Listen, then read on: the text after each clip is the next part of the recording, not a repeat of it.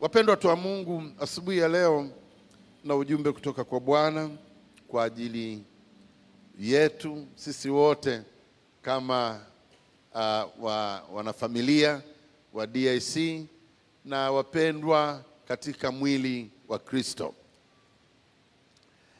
Um, neno la Mungu katika kitabu cha Timotheo wa pili mlango wa tatu maneno ambayo mchungaji Paulo aliandika kwa kijana wake mwanawe wa kihuduma mchungaji Timothy. Alizungumza mambo mengi, na katika sura ya tatu ya waraka ule wa pili Paulo anasema, lakini ufahamu neno hili, anamwambia Timotheo siku ya kuwa siku za mwisho kutakuwako nyakati za hatari, maana watu watakuwa wenye kujipenda wenyewe, wenye kupenda fedha, wenye kujisifu, wenye kiburi, wenye kutukana, wasiotii wazazi wao, wasio na shukurani, wasio safi, wasiowapenda wakwao, wasiotaka kufanya suluhu, wasingiziaji, wasiojizuia, wakali, wasiopenda mema, wasaliti, wakaidi, wenye kujivuna, wapendao anasa kuliko kumpenda Mungu, wenye mfano wa utauwa, lakini wakikana nguvu zake, hao nao jiepushe nao. Sasa alikuwa anamwandikia maneno haya Timothy wakati yeye alipokuwa katika uh, wakati wake wa mwisho kabisa. Kwa wale wanaofahamu, Paulo hakufa kifo cha asili au cha ugonjwa. Paulo alikatwa kichwa kwa ajili ya injili aliyoipokea na kuihubiri sana. Na Paulo uh, kwa wale ambao uh, mnafahamu, mnafuatilia, labda mnajua kitabu cha Matendo ya Mitume, Paulo alishtakiwa kwamba alishtakiwa na Wayahudi kwamba analeta mambo ambayo hayapendezi, anazungumza kinyume cha imani ya Wayahudi kwa sababu alisema Yesu ni Mungu, na pili, anawafundisha watu kufanya kinyume cha serikali ya Rumi. Mashtaka makubwa yalikuwa ni hayo mawili, na Paulo aliposhtakiwa, wakati anaendelea kushtakiwa au kuendelea na mahakama, akiwa ni mtuhumiwa, akiwa mahabusu kwao huko, akajitambulisha kama Mrumi. Akasema mimi ni Mrumi, tena sio kwa kununua. Mimi ni Mrumi kwa kuzaliwa. Alikuwa na haki ya kiraia kama raia wa Rumi, na kwa hiyo hakupaswa kuhukumiwa na watu watawaliwa. Na kwa hiyo kesi ile ikahamia serikalini, kwa sababu kulikuwa na shtaka la kwamba anazungumza kinyume cha Kaisari. Alipokuwa anazungumza na Feliki, akawa anajitetea kwa watawala wa Kirumi kule kwao. Katika kujitetea kwake, wakatumia maneno yake kumwambia, kwa sababu hizi, maana tungeliweza hata kusema tukuachie huru, lakini kwa sababu hizi na maneno hayo uliyosema, inabidi uende ukajitetee kwa Kaisari. Kwa hiyo utakwenda kuhukumiwa Rumi. Roho Mtakatifu akamwambia usiogope, kwa sababu maneno yale ulikuwa unasema yale, itabidi nayo ukazungumze Rumi. Rumi ndio mwisho wa nchi, kwa sababu Rumi pale Rome lilikuwa makao makuu ya dunia. Kwa hiyo Paulo amefika Rumi na amekaa pale akiandika nyaraka zake nyingine alizoandikia gerezani, na walikuwa hawana jambo lolote ambalo walikuwa wanaweza wakasema hili ni la kumshtaki, lakini kukawa kuna mazingira yaliyofanya Paulo asiweze kuachiliwa, kwa sababu a, a, a, kulikuwa na tuhuma ambazo zilikuwa ni kubwa na ambazo zilikuwa zinamkabili, na kwa hiyo sisi tunajua na yeye alikuwa anajua kwamba nipo hapa kwa shauri la Bwana, na Bwana akaamua akamtia moyo kwamba yeye atatukuzwa kwa njia ya kukatwa kichwa, kwa sababu raia wa Kirumi hafi kifo cha aibu, anakufa kifo cha kukatwa kichwa. Wanakuwa pale gerezani, sehemu ile wanaokata vichwa, wana wana wana mmefika kwenye bucha za zamani. Sasa nyinyi wote wa kileo, bucha zenu zina zile misumeno hivi za umeme. Zi zamani ilikuwa ni gogo la mti kubwa. Sasa lile gogo la mti pana liko pale, ndio la kukatia vichwa, na kwa hiyo mtu anafika limechongwa kiasi cha kuweza kuweka kichwa, na anayekata ni expert, ni mtu aliyefundishwa na kuhitimu kukata vichwa vya waheshimiwa. Kama Paulo, kwa sababu lazima apige pigo moja tu, mwili utengane na kichwa, ili huyu mpendwa mheshimiwa asipate maumivu. That was the assumption. Kwa hiyo unakwenda pale, unapiga magoti, unaweka kichwa chako baada ya kufanya kama ni sala zako au kusema maneno yako, halafu unatolewa kile kitambaa cheusi au unafunikwa ukitaka, halafu unakatwa kichwa. Paulo alikuwa anashuhudia gerezani na mapokeo yanasema karibu watu wote mpaka mkuu wa lile gereza alikuwa amekata shauri kuwa Mkristo. Kulikuwa na gharama ilibidi ilipwe ili Rumi iokoke, na Paulo alikuwa tayari kwamba Bwana, kama maana yake ni Rumi au dunia kuokoka, niko tayari. Na kwa hiyo sasa ameshapangiwa date ya kukatwa kichwa anaandika barua kwamba sasa ninamiminwa, wakati wa kufariki kwangu umefika. Maana tofauti na wewe na mimi, yeye alijua tarehe. Vita nimevipiga, vita vyema vya imani, imani nimeilinda, na ngoja kukatwa kichwa, kwa sababu siwezi kupata hiyo taji kama nisipopita njia hii.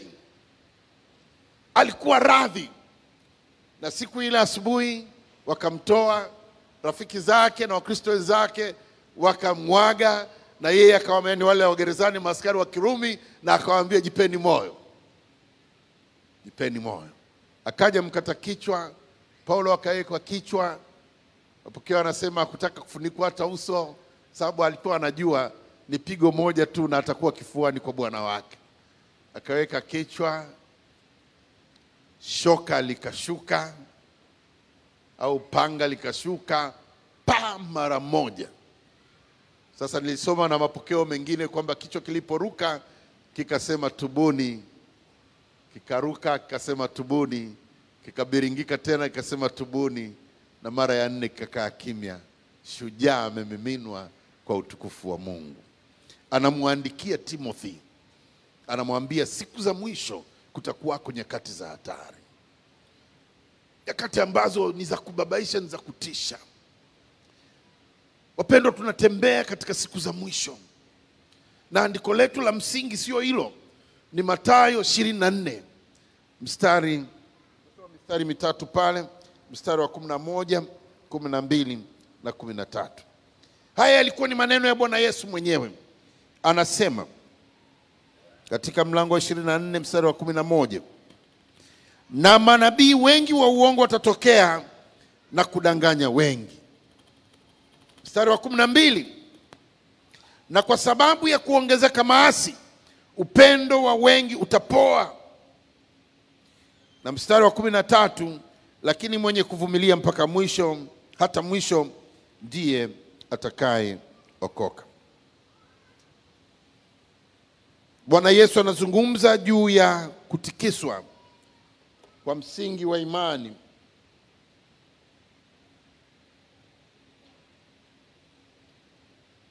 Anazungumza juu ya manabii wengi wa uongo kuzuka na kutikisa imani, kutikisa kanisa. Anazungumza juu ya maadili kushuka, maasi kuongezeka, misingi ya kimaadili kutikiswa. Lakini haishii hapo, anakuwa na neno pia la kutia moyo, kwa sababu mambo haya hayana budi kutokea. Yalikuwa wiki hii iliyopita, kuna mambo mengi ambayo yamekuwa yakiendelea, na wiki chache zilizopita kuhusu mmomonyoko wa maadili katika jamii yetu. Inashangaza na inatisha sana unaposikia kwamba masuala ya ushoga kwenye nchi na utamaduni wetu yameota mizizi kiasi ambacho kuna organized group group ambayo limejipanga limekuja kwa nia hiyo, na kuna viongozi, kuna nini, kuna pesa zinawekwa huko, kuna mambo yanalazimishwa huko. Sa miaka hamsini na kidogo iliyopita mimi nilikuwa nasoma hapa mjini primary school, na tulikuwa tunajua hapa mjini wote, nilikuwa nakaa Kariakoo, tulikuwa tunajua kwamba kuna mtu mmoja alikuwa anaishi Mchikichini huku ukipita Karume kwa kule chini, alikuwa anaitwa Faruk. Yule alikuwa ni kijana wa kiume mrefu mwembamba, kwa sababu namkumbuka hata sura yake, akivaaga viatu vya kike virefu, anapaka lipstick, anachoma nywele, halafu na, na, na, na vidole vyake, yaani ule utanashati wa zamani wa kizamani, sio kama wa siku hizi, alafu anatembea mtaani namna hii. Mji mzima walikuwa wanamjua na walikuwa hawampendi, kwa maana ya kwamba walikuwa wanamshangaa. Nazungumzia miaka hamsini iliyopita, na najiuliza kwamba kama mambo haya wakati sisi ni wadogo tunayasikia, na sasa tunasikia yalivyoingia kwenye jamii na kuharibu, yaani maneno yanayozungumzwa yanatisha kiasi ambacho huelewi. Nani yumo na nani hayumo, kwa sababu kwa maneno yanayozungumzwa inaonyesha tumeshachelewa kwa, kwa tathmini ya kibinadamu kwamba miaka michache iliyopita hawa watu walikuwa tayari wa kwenye systems zetu za shule na systems kama hizo. Haya mambo yanapoanza kuzungumziwa hivi, maana yake sasa mambo haya yamefika mpaka level ya juu kabisa ya maongozi, kama ilivyokuwa katika tamaduni za watu wenzetu wengine. Sasa hivi Marekani ni fahari na wanatangaza kabisa mtu kama ameteuliwa kupata cheo kikubwa kwamba na huyu yuko namna hiyo, kwa sababu shida hiyo ilikuwa ikaendelea ikaendelea, imefika mpaka juu. Sasa sisi kama nchi, najiuliza ni kweli mambo haya yalikuwa yanaendelea chini mno kiasi ambacho hakuna mtu aliyekuwa anajua kwamba system zetu zimekufa kiasi ambacho mambo yalikuwa hayajulikani? Mbona tumesomewa mabarua mengine ambayo yameandikwa kutoka serikalini? Ambayo yanazungumza kinyume na utamaduni na mawazo yetu.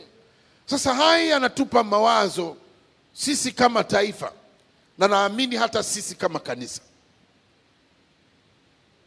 na nili naamini Mungu amelileta nilizungumze, kwa sababu naelewa hata washirika wangu wana maswali mengi kuhusu mambo haya yanapelekea kutisha, kwa sababu unafikiria sasa, mtoto nimpeleke shule nisimpeleke? Imefika hapo, unapomwacha na dada au na kaka au na anko au na anti, huna uhakika kama yuko kwenye mikono salama. Tutakimbilia wapi? Wanasema sasa zimegawiwa dawa za miswaki, watoto wananunua, wananunua mswaki, wewe dawa wewe mwenyewe unapeleka kwa mwanao, akiisha swaka tu ina modify uh, uh, uh, hali yake ya kimaumbile, na anaanza kuwa na tabia kama alikuwa ni mtoto wa kiume, anakuwa anaanza kuwa na tabia za kike. Tutakimbilia wapi? Tutajificha shimo gani? Nataka asubuhi ya leo niseme kwamba bado lipo tumaini. Kanisa halipaswi kukata tamaa, kwa sababu kama kuna tumaini lilosalia ni tumaini lilosalia katika kanisa, kwa sababu zimetufikia nyakati za hatari.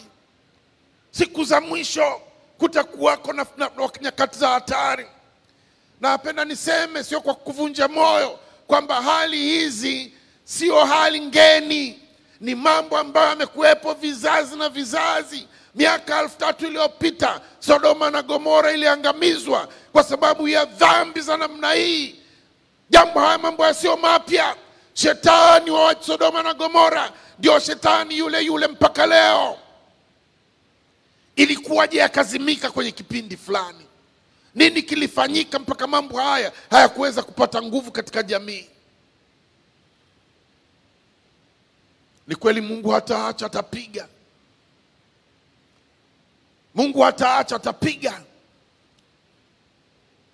Tumeona kwenye video video, wakati mwingine zinasambaa maeneo fulani fulani, ambao wamefika mahali wakakufuru na Mungu akataka kujionyesha kidogo tu ni nini yametokea.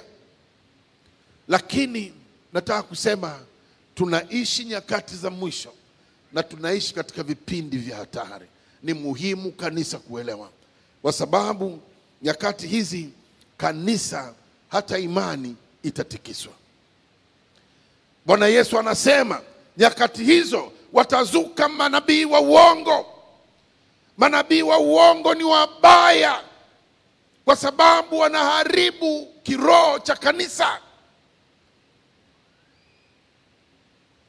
Shetani anafanya kazi polepole. Manabii wa uongo wanaleta maneno yao, wanakusanya makundi makubwa, alafu mwisho wa siku wanarudi nyuma wao wenyewe na wale wote waliowaamini. Na uwezi mtu aliyerudi nyuma kule ukamwambia habari ya wokovu, anakutizama kama nabii wa uongo. Manabii wa uongo wataongezeka. Kanisa linatahadharishwa, wewe unatahadharishwa. Tunaishi nyakati za hatari. Usitembee huko na huko unakula kila kitu. Kuna matango mengine utafikiri matango mazuri, lakini ni matango mwitu. Utakula utakufa kiroho. Na nataka ujue Mungu hana hasara. Kuna watu wengine wanamdengulia Mungu, wanafikiria kwamba eti Mungu yeye kwa sababu alimtuma Yesu kufa, basi yeye anakutetemekea, anataka uende mbinguni. Forget about that. Wanaokwenda jehanamu, Biblia inasema ni wengi kuliko wanaokwenda mbinguni. Mungu alichofanya ni kutupa chance, ni kutupa fursa peke yake, vinginevyo asingetupeleka jehanamu, kwa sababu anatupenda na alitufia Yesu kweli lakini wote ambao hawakuamini sehemu yao ni katika lile ziwa la moto ambako kuna kilio na kusaga meno, na moto ule ni wa milele na milele. Sisemi hivi kutisha, nasema hivi ili ujue, kwa sababu kama huna mpango wa kwenda mbinguni, nenda mtaani ukale life. Don't be stupid, usiwe mpuzi, unakosea dunia na mbinguni uendi. Sasa mchungaji anaanza kututia moyo, sasa turudi kwenye dhambi. Hapana, sisemi hicho lakini ukisoma mstari unaofuata wengine wamejipenyeza katikati ya kanisa. Mstari unaofuata pale kwa Timotheo, ndio wale wanaovunja moyo. Mkisema tufanye kitu fulani, mnapatana. Unajua, mkishapatana kufanya kitu halafu watu hawaonekani, inavunja moyo kama nini. Matokeo yake huyu aliyekuja leo, kesho atasema watu wenyewe hawaonekani, anakata tamaa, anafikiri ndio usalama kwa sababu mambo yameingia, matatizo yameingia. Mafundisho ni roho, umeshakuwa yuamachua nao. Hakuna mtoto mdogo DIC. Kwa hiyo mchungaji akisema kitu ambacho sicho, usimemeze tu, tunalazimika kusema hivyo sasa, kwa sababu yapo mambo mengi. Kwa usiende tu ovyo kila mahali, mwanangu utalishwa matango mwitu huko. Mimi hapa ni kama sauti ya mtu aliyaye tu nyekani, na mimi ni Mkristo, natengeneza njia yangu. Haleluya! E, lakini natamani kwamba siku moja tutakapokuwa katika uzima wa milele sisi wote twende kule, kwa sababu sasa hivi hata imani imepuuzwa. Anasema kwamba na kwa sababu ya maasi kuongezeka, upendo wa wengi utapoa. Tulifundishwa na Bwana Yesu amri kuu, kutaambia mpende Bwana Mungu wako kwa kila kitu chako na mpende jirani yako kama nafsi yako. Upendo, upendo kwa Mungu umepungua. Yaani kama kwa mfano ingelikuwa zamani unamwona Mungu kwenye kioo hapa, yuko hapo, hata kama umuoni kwamba niko hapa pamoja naye, unamwona kwenye kioo. Sasa hivi kuna vioo kama vitatu hivi, kwa hata ukitizama huna uhakika kwamba pale kuna mtu au kuna kivuli tu. Umeshajipeleka mbali. Na namna gani? Tunapoa vipi? Maasi, maasi yameingia, sio kwenye dunia tu, mpaka kanisani. What do you feed your spirit? Unalisha nini roho yako? Unalisha nini akili yako? We umeganda, tumekwenda kule kwenye TikTok tap, umemwona mdada eh, kwa vijana wadogo wadogo kina Swashi, umemwona mdada hajavaa kitu juu hapa, anakutizama eti anakueleza namna ya kutengeneza hela eti. Sasa ili, a, ili, ili umsikilize amekaa ovyo, vinatoa mfano tu kanakuwa kafupi, kakimalizika kanapanda kengine, ushtuki tu, na kila kanakopanda kabaya zaidi. Una akili wewe? Unaangalia vitakupa nini, vitakusaidia nini?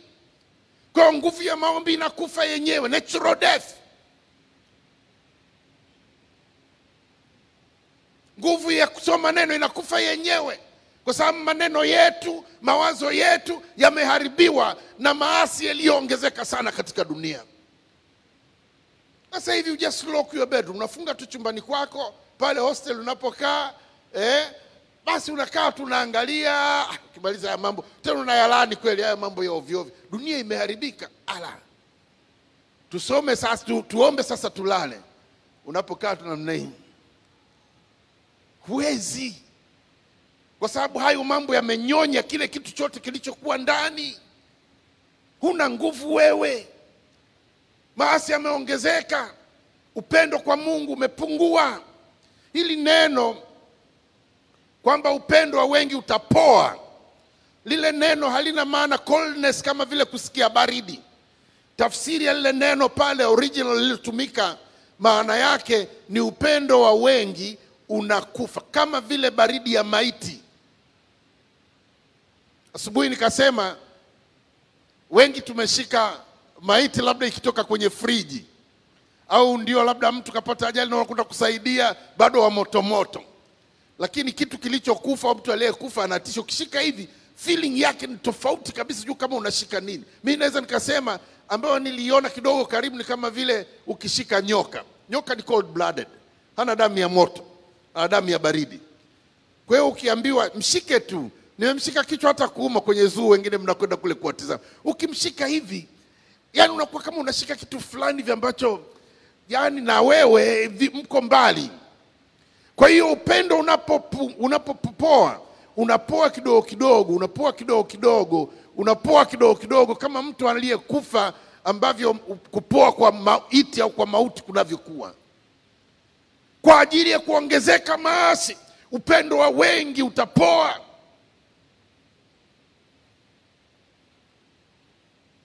Kwa hiyo na sisi tutakaposikia maneno haya tutakata tamaa, na sisi tutakaposikia kwamba sasa karibu kila, kwa sababu hawajaanza kuja. Sasa hivi, nyinyi hamjaona vitu, mnashangaa.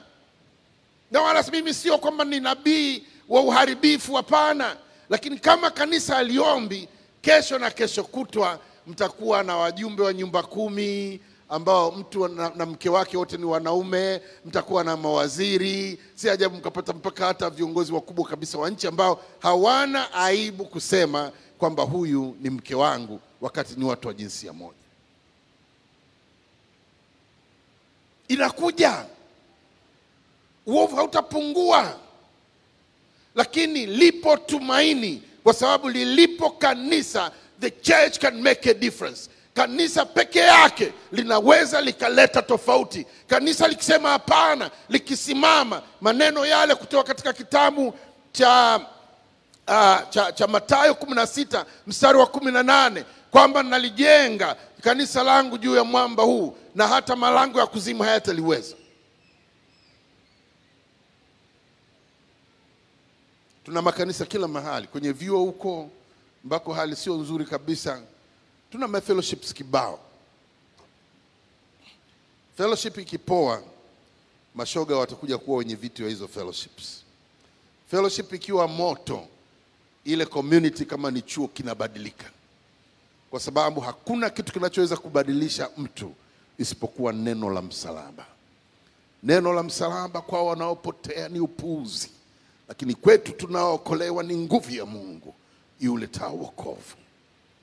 Neno la msalaba, neno la msalaba anasema, lakini watakaovumilia mpaka mwisho, watakaosimama katika msimamo mpaka mwisho ndio watakaookoka. Watakaotunza utakatifu wao mpaka mwisho ndio watakaookoka. Watakaotembea katika kweli ya Mungu ndio watakaookoka, sio wanaokwenda kanisani DIC, sio wanaosema nimeokoka, lakini watakaovumilia katika utakatifu, maana utakatifu umepungua hata viwango. Kunapokuwa na kupoa, kuna mambo sasa yanakuwa compromise, inakubalika kama mambo ya kawaida tu. Sema bwana, mimi kwa nilikuwa nacheza mchungaji, nilikuwa si dance, nilikwenda tu pale Bilikana. Zamani kulikuwa kitu kinaitwa Bilikana, sasa sijui kama siku hizi bado kipo, msije mkanicheka. Okay. Eh, lakini nilikwenda tukusikiliza tu pale, nilikwenda tukusikiliza. Mimi nilikuwa sichezi, lakini huku ulikuwa unachezesha kama mguu kidogo kidogo namna hii, afu kitoka pale sasa, yani watu wa duniani hey, wamepotea, acha Yaani wachungaji wangejua nikuwa kila siku hawalali wanakesha tu wanalia. Wewe umekwenda kutafuta nini huko? Kuhubiri Injili sio? Subiri. Subiri, umekwenda kuhubiri Injili huko. Eh, kwa sababu ukishaanza kuona utaona vitu kwa compromise. Na mwisho kabisa watu watazungumza vitu, eh, bwana jana. Ah, jana yani jana mshikaji jana mwanangu jana nilikuwa Bilkana, yani wale jamaa wameharibika. Lakini wale jamaa kitu kimoja nilichoona, miziki yao kwa kweli, unapodunda na unajisikia vibe hivi. Kwani nisitunge wimbo kama ule? Kwa nafikiri linakujaje? Kwa hiyo watu wanaleta wimbo fulani wenye vibe kama lile. Sikilizeni, usimwone kila mtu hivi ukamwona puani kwamba huyu ni mpendo ukamwamini. Linda wokovu wako mwenyewe, linda mwokovu wako na, ush, na ushirika wako na Mungu mwenyewe, halafu tutashirikiana sisi wote Hakuna mwenye, mwenye, mwenye njia yako, sio mchungaji wako, sio mzazi, sio nani, ni wewe mwenyewe. Ukamilishe wokovu wako kwa kunyenyekea, kwa kutetemeka, kwa kukaa mbele za Bwana sawasawa. Bwana Yesu asifiwe sana. Maneno haya aliyoyasema Bwana Yesu ni wito kwa kanisa, ni wito wa kuamka kwa kanisa. Kila mtu mmoja tunaweza kumfikia tukarudisha ibada ya Yesu Kristo katika moyo wake, amepona. Hakuna anayeweza kupona kwa ujanja wala kwa dini, hakuna wala kwa cheo, hakuna. Wote watafika mahali shetani atawapigisha magoti, watalia na kukata tamaa, lakini kanisa ndiyo jibu katika jamii. Kanisa tunapaswa kusimama kuzungumza, tunapaswa kusimama kufanya kazi ya Mungu ili tuweze kupeleka chumvi, tupeleke nuru, ili giza likimbie, kwa sababu giza halijaweza hata siku moja kuishinda nuru. Lakini kama nasi tukikaa hivi tu, hakuna linaloendelea. Tunamshukuru Mungu sana kwa wito mkuu aliotupa kwa ajili ya eneo letu la Keko, kwa ajili ya mavyuo vyetu, kwa ajili ya maeneo yetu ya kimisheni kama Manerumango. Huu ni wito wa wewe kusimama, jipange sawa sawa Tusilalamike kama watu wasio na tumaini. Yupo Mungu aliyetuita ambaye ni muweza, na peke yake ndiye tumaini lilobaki. Wapendwa, hali sio nzuri, hali sio nzuri, lakini kanisa ndio jibu la wakati. Kanisa ndio linaweza kuleta mabadiliko, na kama wewe ukikubali, Roho Mtakatifu akubadilishe ili uweze kuleta mabadiliko kama tunavyoimba kila siku. Mungu wa mbinguni atusaidie sisi wote tuliopo mahali hapa asubuhi ya leo na wale wanaotusikiliza kwenye mtandao. Jambo hili linakuhusu wewe binafsi, ujumbe huu unakuhusu wewe binafsi. Simama ulete tofauti. Usiposimama wewe, basi usishangae, kwa sababu mambo yataendelea kuharibika, na wala usilaumu kwa sababu umeshindwa kusimama kwenye wajibu wako.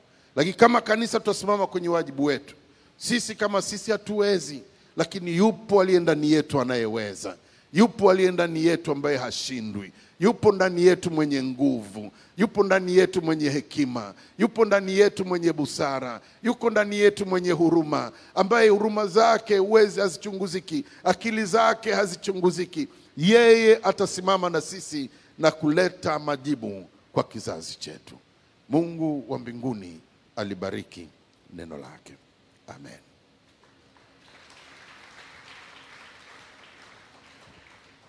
Baba mtakatifu, Mungu wa mbinguni, tunakushukuru na kukubariki kwa sababu wewe ni mwema, na asante Bwana kwa ajili ya neno lako. Asante kwa ajili ya watu wako Bwana, umezungumza nasi ukianza na mimi na wengine wote. Tusaidie Bwana kupanga vipaumbele vyetu vizuri, na Bwana, kila tunapoona mambo yanayotokea katikati ya jamii yetu, jue kwamba umetuita sisi kuwa majibu kwa jamii zetu. Na Bwana, utupe neema, tuchukue hatua, tusimame, tufanye, tuone Bwana mabadiliko.